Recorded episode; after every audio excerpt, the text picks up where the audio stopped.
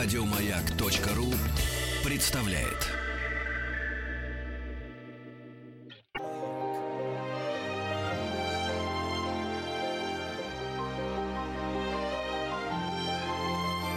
Собрание слов с Игорем Ружейниковым. Здравствуйте, дорогие друзья. Спасибо за то, что ваши приемники настроены на частоты радиостанции «Маяк». Спасибо за то, что слушаете программу «Собрание слов». Меня зовут Игорь Ружейников. И так получилось, что мы решили отметить день рождения человека, без которого наука и общественная мысль двадцатого века выглядела бы куцей, наверное. двадцать третьего марта тысяча девятисотого года, если я не ошибаюсь, родился великий Эрих Фромм. У нас сегодня в гостях профессор, доктор философских наук Павел Семенович Гуревич. Павел Семенович, здравствуйте. Добрый вечер. Если я не ошибаюсь, Эрих Фромм, он, он, по-моему, и умер в марте. Числа четырнадцатого, пятнадцатого, я не помню точно, да, по-моему, вот да, как раз. Только спустя восемьдесят лет. Да, восемьдесят лет.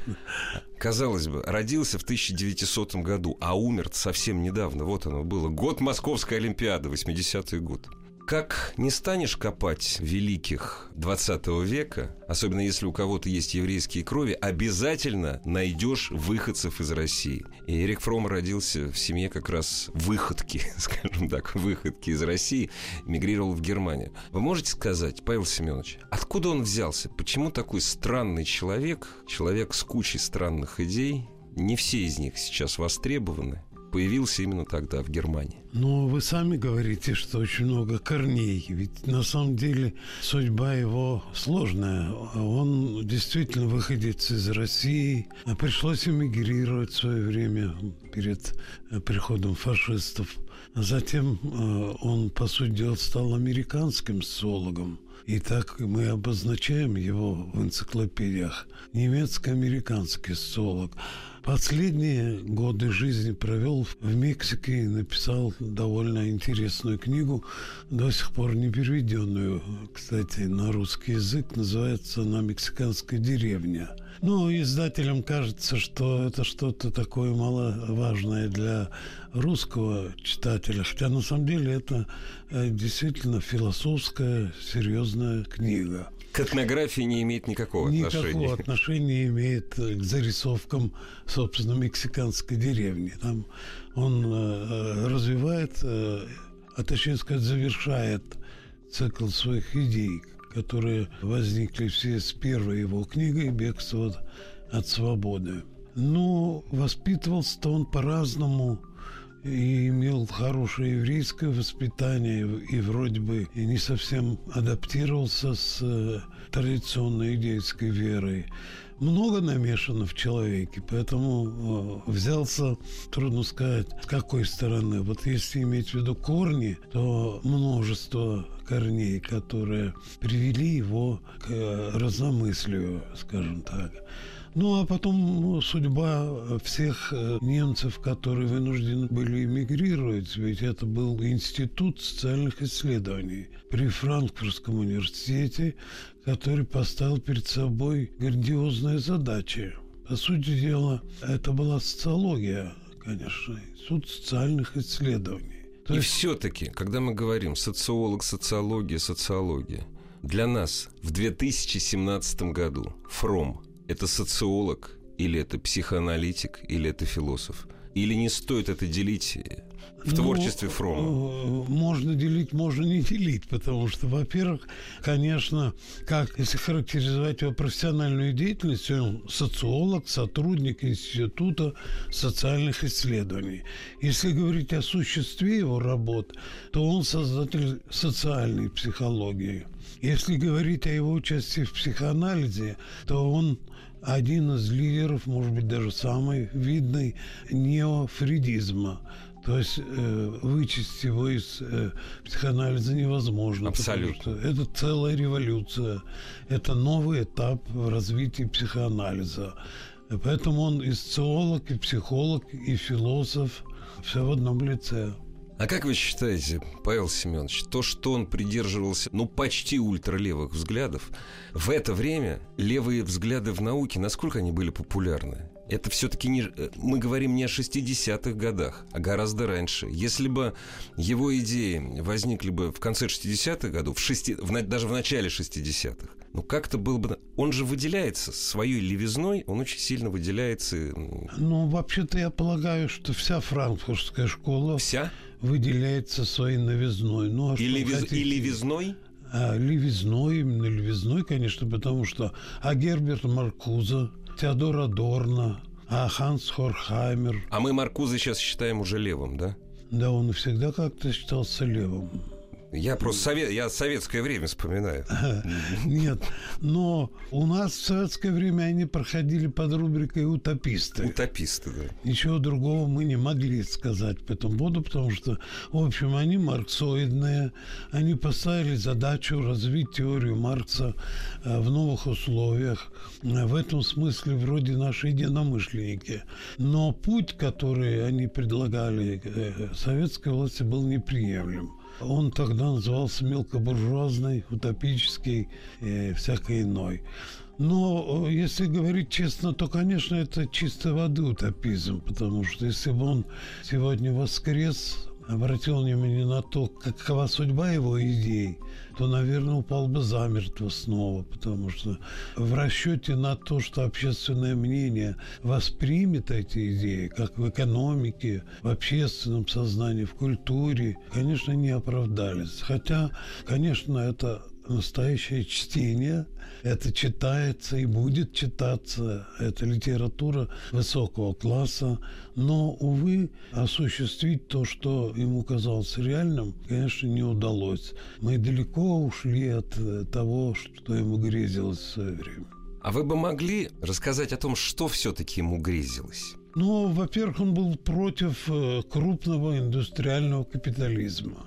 Ему грезился общинный капитализм, такой мелкобуржуазный в том смысле, что это должны быть какие-то небольшие образования, коммуны, но отнюдь не индустриальные гиганты, корпорации и прочее. Но главное, что ведь он исходил из человеческих потребностей, то есть его социальные идеи – это проекция классифицированных им базовых человеческих потребностей. Иначе говоря, надо построить такое общество, которое полностью соответствовало бы этим пяти базовым человеческим потребностям. Но некоторые из этих потребности вполне действительные, реальные, и никто их с повестки дня не снимал.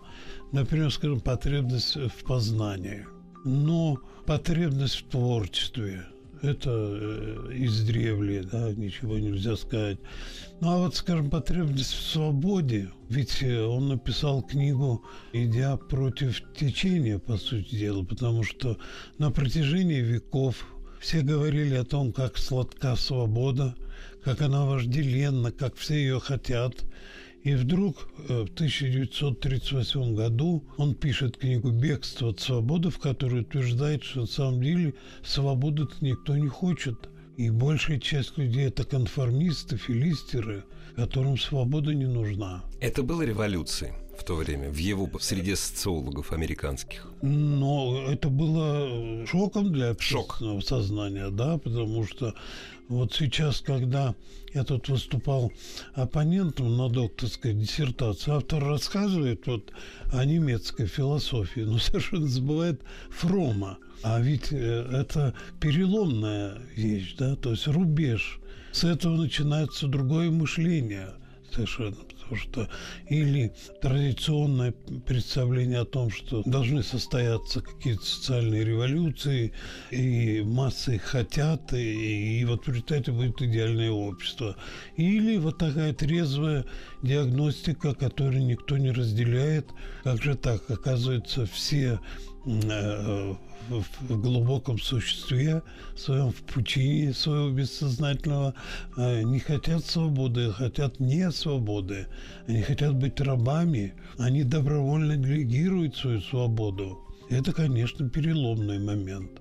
Если э, вот эти идеи Фромма очень сильно упрощать и вульгаризировать, великолепная востребованная идея сегодня. Да, и, и не только, и не только ультралевые. Они, конечно, востребованы, безусловно, потому что мера конформизма, мера пленничества, конечно, возросла, потому что сегодня даже когда мы общаемся с молодыми людьми, там, студентами или просто молодыми ребятами, им это все кажется, как можно вообще хотеть свободы, когда кругом начальство, когда это чревато, когда можно решиться карьеры и работы и всего.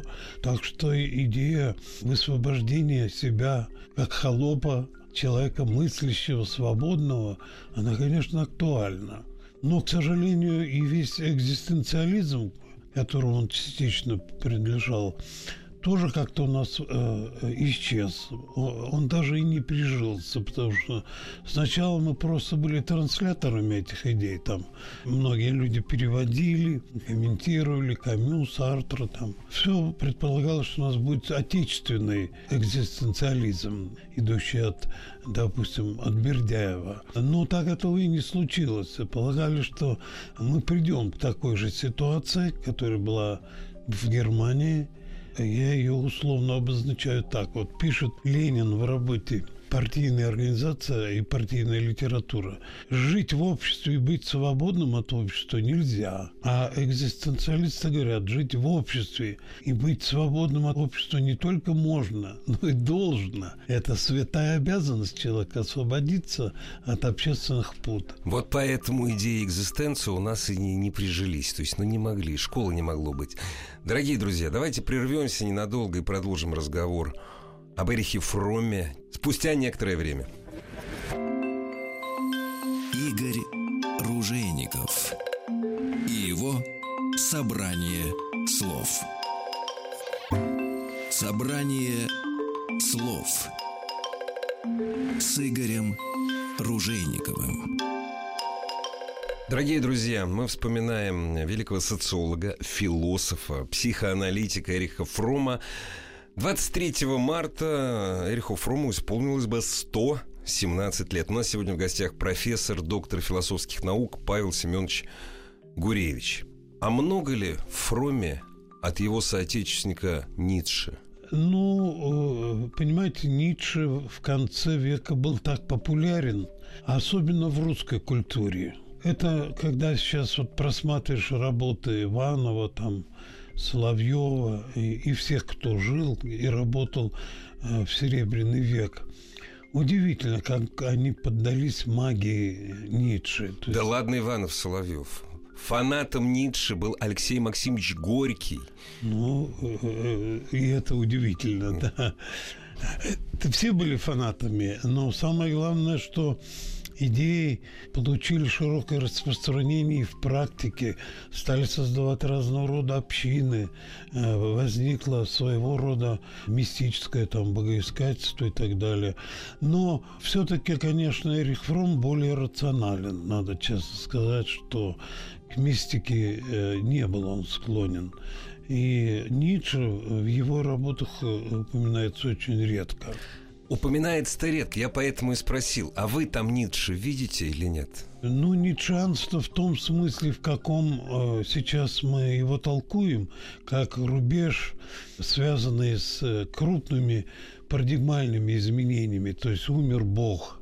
Бог умер, идея Ницше. Самое главное, да, изменение парадигмы. Она нашла, конечно, отражение в ее работах. То есть идея избывания сакральности, убиения сакральности, или, точнее сказать, десакрализация мира, когда ничего не свято, когда нет трепета ни перед чем, это, конечно, Фромм. И перекличка с Ницше, вы правы, тут очевидно, да? А затем идея смерти человека. Но эту идею, конечно, ницшеанскую Фромм не, не разделяет, потому что он принадлежит классической антропологии. И там нет вот, нынешнего привкуса постмодернистского, что человек умер, что нечего сказать о человеке. Напротив, он старается говорить о человеке дробно, обстоятельно и не как о клоне, как о фикции несуществующей, а наоборот, вещественно, предметно. Индивидуально а, даже. А? Индивидуально. Да, как о личности. да. Вот идея личности, конечно, очень близка Фрому в его работах. Ну, а так, конечно, Ницше действительно философ, который явился предтечей постмодернизма. Он, конечно, просматривается во всех идейных течениях двадцатого и двадцать первого века. Скажите, мы можем назвать Эриха Фромма, ну, с известной долей допущения, последним гуманистом двадцатого века? Без всяких допущений можно сказать, что он, конечно, гуманист по своим взглядам. Но ведь знамя гуманизма теперь перехвачено, потому что появился трансгуманизм. Это не фроммовский идеал, но в этом смысле сказать, что он последний гуманист, значит, надо делать какие-то оговорки, потому что появились гуманисты новые плеяды, да? Самый яркий гуманист двадцатого века. Это верно, потому что ведь он же родоначальник одного из направлений, из пяти направлений мировой психологии, которая называется гуманистическая психология. Ход рассуждений такой. Вот мы много говорим о психике человека, о внутренних субъективных переживаниях. Но а ведь психика принадлежит человеку.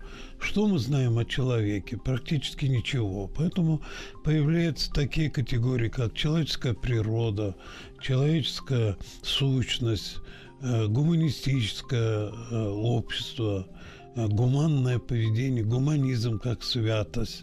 Все это, конечно, делает его, вы правы, уж в день повиновения можем сказать, что это величайший гуманист.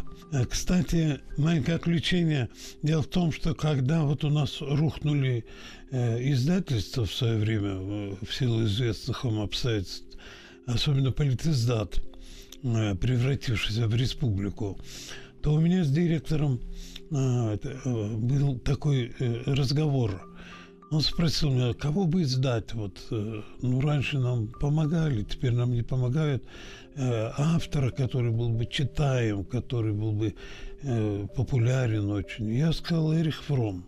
Он усомнился, потому что тогда никто не знал особенно этого человека. Но потом мы издали восемь томов. Том за томом.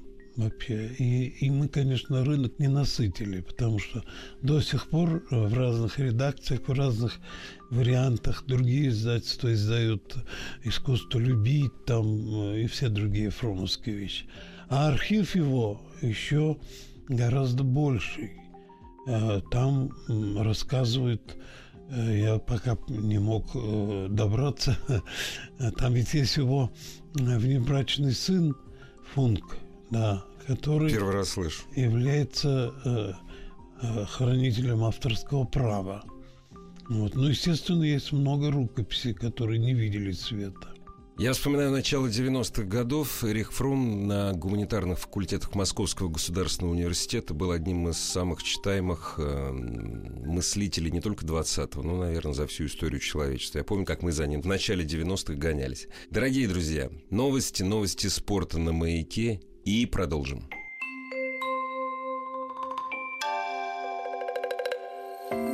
Собрание слов с Игорем Ружейниковым.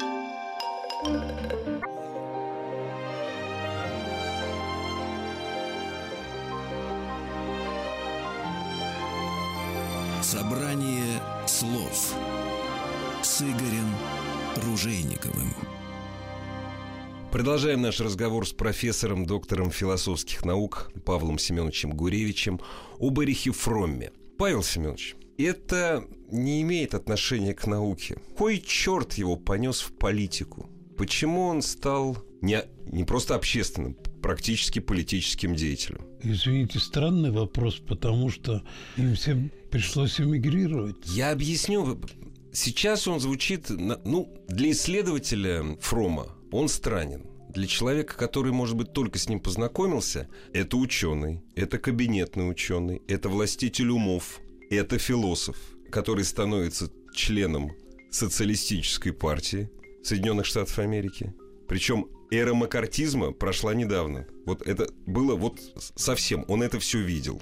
Мало того, что он становится общественным деятелем, он начинает, как политические деятели, бороться за разоружение. То есть он участвует в общественной и политической жизни не только Соединенных Штатов Америки, но, получается, и даже всего мира. Он в Москву, в Москву приезжал как общественный деятель. Он просто был горячий человек, ничто ему было не чуждо. Он не был кабинетным ученым. Да нет, кабинетным ученым они не были в силу исторических обстоятельств, потому что всем им, представителям франкфуртской школы, пришлось эмигрировать. Бежать.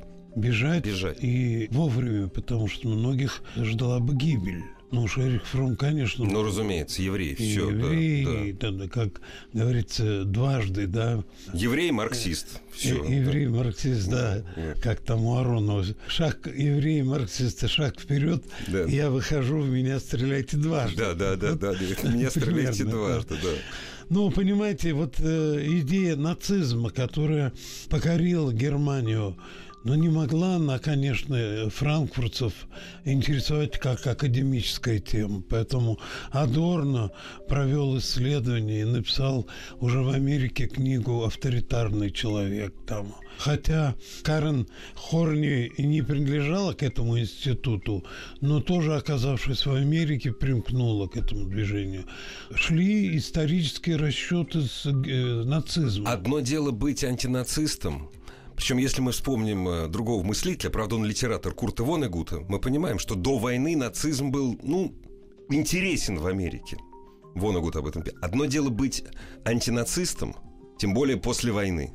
Другое дело – социалистом. Не очень востребованные идеи, опять-таки, после войны в Америке. Ну, мы уже сказали о том, что Эрих Фромм не очень встроен вот, mm-hmm. в успешную mm-hmm. карьеру, там, mm-hmm. э, и, можно сказать, даже в здравый смысл истории не очень, да, потому что это человек, вынашивающий свои идеи, но как он мог вообще... После опыта нацизма в Германии, оказавшись в Америке или в Мексике, не продолжать политическое мышление. Это невозможно. Хотя я должен сказать, ведь особо политических-то работ у него и нет. Это же не Жак Ellul, нет, там, нет. И, и не Анна Харант. Но он, конечно, пытается нарисовать вот идеал коммунитарного общества. Это политика, безусловно. И это обязательно обязывает его примкнуть к какому-то социальному движению. Но я бы не сказал, что это революционарист. У него такая есть работа, несколько статей о людях с революционным пафосом. Ну, то есть неспокойные люди, люди, которым нужна революция. Вот. Он это критикует. Осуждает их. Осуждает. На конкретных фигурах показывает, что это избыточно. Он за мирное движение общества.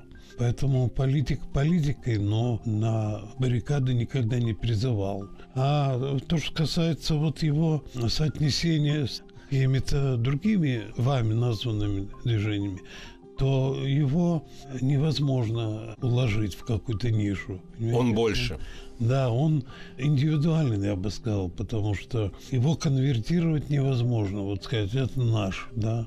Это все-таки Эрих Фромм, гуманист, создатель социальной психологии, человек, который пытался оздоровить общество. Ведь логика такая. Фрейд занимается отдельным субъектом. Предполагается, что общество в целом здоровое. Но есть отдельные там шизики, шизофреники и невротики. И вот Фромм приходит к убеждению, что лечить надо общество, а не отдельных субъектов. Что надо заниматься массово-психологическими процессами, что общество больно. И он пишет книги «Больное общество» или там «Здоровое общество». Тут совершенно очевидно, что он не революционер баррикадного типа. Когда мы говорим о баррикадах, говорим о двадцатом веке, нельзя не вспомнить шестьдесят восьмой год, Париж. Насколько популярен Фромм был в Европе. Беспорядки, американские беспорядки, это их нельзя назвать университетскими прежде всего. Беспорядки во Франции – это университетские беспорядки. Это молодые высоколобые. Они начинали. Насколько популярен Фромм был, идеи Фромма в Европе в шестидесятые годы? Ну, был, конечно, он популярен. Его популярность постоянная, это константа. Константа, не, то есть не пятидесятые, да, шестидесятые, семидесятые. Да, да, он не ждет, да, когда, да, начнут там жечь автомобили, он выйдет и скажет, да. Вот Герберт Маркузе – это совсем другая фигура. Человек, который, оказавшись в Америке, становится леваком настоящим. Совсем леваком, вот да, совсем, да. Ярким политическим деятелем, подстраивается под целое социальное движение. У Фромма этого нет. Он... Мы уже с вами это уточнили, что поставить его во главе какого-то социального отряда невозможно. Но а... это же так удобно. Не спрося его, поставить его во главе моего отряда. Вот мы чистим себя под Фроммом, поэтому мы пилим деревья на Елисейских полях. Был такой или нет? Или все-таки нет, ни пожалуй, к ним... Нет, такого не, не было, было, да? Потому что толкование Фромма как человека, который... вот созвучен левацким взглядом, нет. Ну, а вот его идеи, там, скажем, свободы, борьбы против конформизма. Против общества потребления, в конце концов. Да, что было очень востребовано. «Иметь или быть», которая... Да, да, «Иметь или вот, быть». Там, его работа «Искусство любить», но лучше никто не написал, чем вот эта, казалось бы, простая по замыслу и по исполнению книга. Это все популярно, но я не вижу ни в одной из этих угу. книг такого призыва манифестального, что давайте пойдем вот все переделаем. Он полагает, что баррикады не нужны. Это как раз вообще, если искать русскую традицию, это спор Ленина с Красновым, когда Ленин говорил о том, что мы правильно начали революцию вовремя, а ему возражал оппонент и говорил, что надо было сначала рассказать, сделать культурной, а потом уже приступать к социальным потрясениям. Вот Фромм ближе, конечно, к этой идее, что надо оздоровить общество, окультурить, внести эти идеи, чтобы люди не подвергались идолам, ложным идеям, чтобы не было массового потребительства, конформизма, филистерства. Это всегда находит, конечно, популярность, но не в среде отчаянных революционеров. Вот я, я бы не сказал, что Фромм на майских баррикадах смотрелся бы очень органично. Почему он переехал в Мексику? Просто ему захотелось или он искал свой рай потерянный? Я полагаю, что причин, наверное, было много. Во-первых, научные цели, потому что он хотел написать книгу, завершающую, в которой был он... Мы уже оценили эту книгу как не этнографическую, но все-таки там реалии мексиканские. Он описывает Мексику, но пытаясь показать универсальность тех психологических механизмов, которые он описывал в предыдущих книгах. Эта книга большая, капитальная, поэтому она одна оправдывает, допустим, вот необходимость поехать угу. в Мексику, пожить, посмотреть и написать что-то на эту тему. Ну, могли быть и другие мотивы. Например, там, скажем, никто из этих беженцев по-настоящему в Америке-то не адаптировался. Они стали известными. Это Эрик Эриксон, но он, правда, не франкфуртец, но тоже вот из этой плеяды. Это Карен Хорни. Они известны как психиатры, но уже больше в академическом плане, вот, как психоаналитики, как профессиональной среде. А сказать, что, ну, конечно, при жизни Фрейда психоанализ был модным в Америке чрезвычайно. Чрезвычайно, да. Туда и рванул тогда Фрейд. А вот при Фромме я бы не сказал, что мода была прежней, поэтому интерес стал угасать, и, естественно, может быть, и неуютно было в Америке, страна все-таки чужая. Вот. А он был ревизионистом психоанализа Фрейда? Но, вот именно, как... нет, именно ревизионистом. Но, понимаете, как смотреть на эту ситуацию? Это личное качество Фрейда, потому что Фрейд был очень нетерпимым во всех новациях, которые в психоанализе случались. Ведь все они, вот эти направления, адлерианство, там, эриксонианство, все они возникли на плечах Фрейда. И можно было бы сказать, да, я, я титан, а это все мои ученики. Но у Фрейда было это как-то очень болезненно связано с его психологической структурой, как человек мыслительного типа, у которого всегда плохо с эмоциями. Он быстро э, приходил в состояние неистовства. Вот я там порекомендовал этого молодого, талантливого человека Альфреда Адлера на свою должность, что он был президентом ассоциации. Он делает первый доклад, чего несет. Бессознательного не существует. Все, вражда. Понимаете? Фромм был не такой. Давайте мы прервемся еще ненадолго и продолжим. Игорь Ружейников и его собрание слов.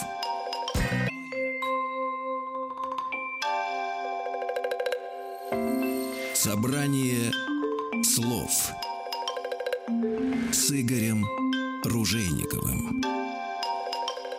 Мы сделали паузу в разговоре с доктором философских наук Павлом Семеновичем Гуревичем о Фромме. Говорили о том, Фрейд действительно был эмоционально невоздержан, нетерпим к неприятию да. своих идей. А Фромм? Нет, ну Фромм просто считал, что надо создать более адекватный вариант психоанализа. Конечно, если бы Фрейд прожил еще два десятилетия, он и сам начал бы заниматься социальными проблемами. Об этом свидетельствует его интерес к книге «Власть толпы», там э, работам Ле Бона, Тарда. Но все-таки, конечно, Фрейд занимался отдельным субъектом. Рано или поздно э, кто-то должен был сказать... Выйти на общество. Это, да, да, выйти да. на общество, потому что уже совершенно очевидно, что если вы человека лечили и вылечили, отправили в это общество, э, он все равно становится невротиком. Значит, поэтому, дело не только в нем, да. Да, да. Поэтому Фрейд выступает как сподвижник, но он э, убежден в том, что это называется новый психоанализ, новый неопсихоанализ, неофрейдизм. Но при этом, конечно, он остается в лоне психоанализа по всем позициям. То есть он не отвергает бессознательное, как Адлер, он не отвергает либидо в сексуальном смысле. То есть весь, инструмен... весь инструментарий Фрейда он берет, Фромм? Берет и добавляет. И добавляет, да. да то есть, обогащает. То есть не рев... Не ревизионист, а продолжатель. Нет, да, нет. Не ревизионист. Да. Ну, конечно, это наше расхожее слово ревизионист. Ну, конечно. Оно здесь неприемлемо, да. потому что никаких стычек, никаких э, личных встреч, ничего этого нет. Просто человек задумывается. Ведь э, Юнг тоже, разругавшись, рассорившись с Фрейдом, уезжает на острова и думает, чем бы заняться. И придумывают свой вариант психоанализа. Это нельзя назвать отщепенчеством. Это естественный процесс человека, который мыслит в определенной парадигме. Но Фрейду казалось это все отступничеством, изменой. И вот э, есть такой эпизод, когда он продвигается по улицам Вены. Его спутник говорит: господин Фрейд, только что вам ответил, приподнял шляпу там профессор такой-то. Почему вы ему не ответили? Вы, наверное, его не узнали. Он сказал, когда человек совершает предательство, он перестает существовать для меня. Ведь это касается... Много такой, говорит, много да, говорит о да, самом Зигмунде Фрейде. Даже такой мелочи. Да. Там, ну, можно сказать, все, мы разошлись... Но мы остались венцами, мы приветствуем друг друга. Воспитанные люди, да. да. Воспитанные люди. Фрейд был болезненным в этом отношении человеком.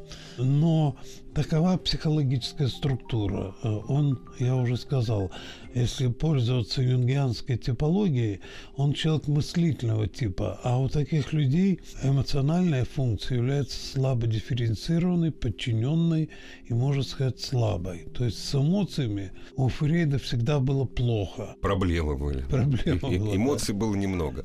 Еще один вопрос, он э, звучит-то просто. Отвечать на него, наверное, можно долго. Обращал ли он внимание на грандиозный социальный эксперимент? Он был свидетелем. Советской России. При нем была Куба. Куба стала коммунистической при нем. Был Китай, Китайская Народная Республика. Вот он, что он думал, глядя на этот социальный эксперимент? интерес наверняка к Советскому Союзу у него не мог не быть, иначе бы он в Москву не приезжал бы. Что он об этом думал? Он думал то же самое, что о развитых капиталистических странах. Никакой идеализации, потому что у него совсем другой социальный идеал. Россия в это время, значит, хвалилась своими индустриальными победами. Именно. Поэтому... А не, стра... а, а, а не новым человеком. На да. страницах его книг можно встретить несколько сильных критических суждений о советской власти, о деспотизме, о тоталитаризме. Здесь, конечно, это не Фейхтвангер, который там приехал... И очарован, очарован был. Да, просто. очарован, да. Нет, просто это другой огонек горит у человека. Создать общество, которое было бы свободно от этой чудовищной корпоративности, вот то, что сегодня происходит. Он, конечно, не должен, слава богу, до монополизма, но он понимал, к чему это идет. То есть само производство должно быть не крупным. Вот эта вот тенденция к концентрации капитала, конечно, рано или поздно человечество погубит. Сегодня там восемь семей по статистике там имеют половину национального богатства. То есть мы сегодня видим, что вот эти сливки общества, люди, которые олигархи, там богатые люди, они вообще уже составляют другую касту. И вот, даже, э, даже не патриции, выше. Да.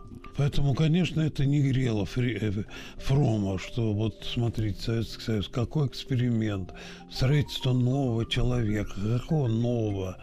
Корпорация а, другая просто, просто да. другая корпорация. Ну и идеалы другие. Идеалы потому, другие. Что, конечно, там, скажем, аскетизм в советской идеологии был, но не было, допустим, такой ценности, как искание трансценденции. Какая трансценденция, какая вера, когда все исповедуется безбожие. Говорить, говорить и говорить. За час невозможно рассказать о такой глыбе, прошу прощения за избитое слово «глыба», как Эрих Фромм.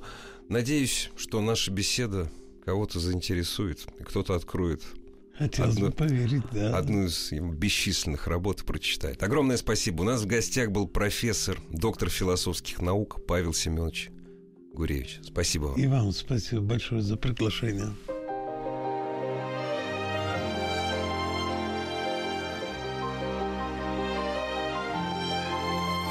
Собрание слов с Игорем Ружейниковым.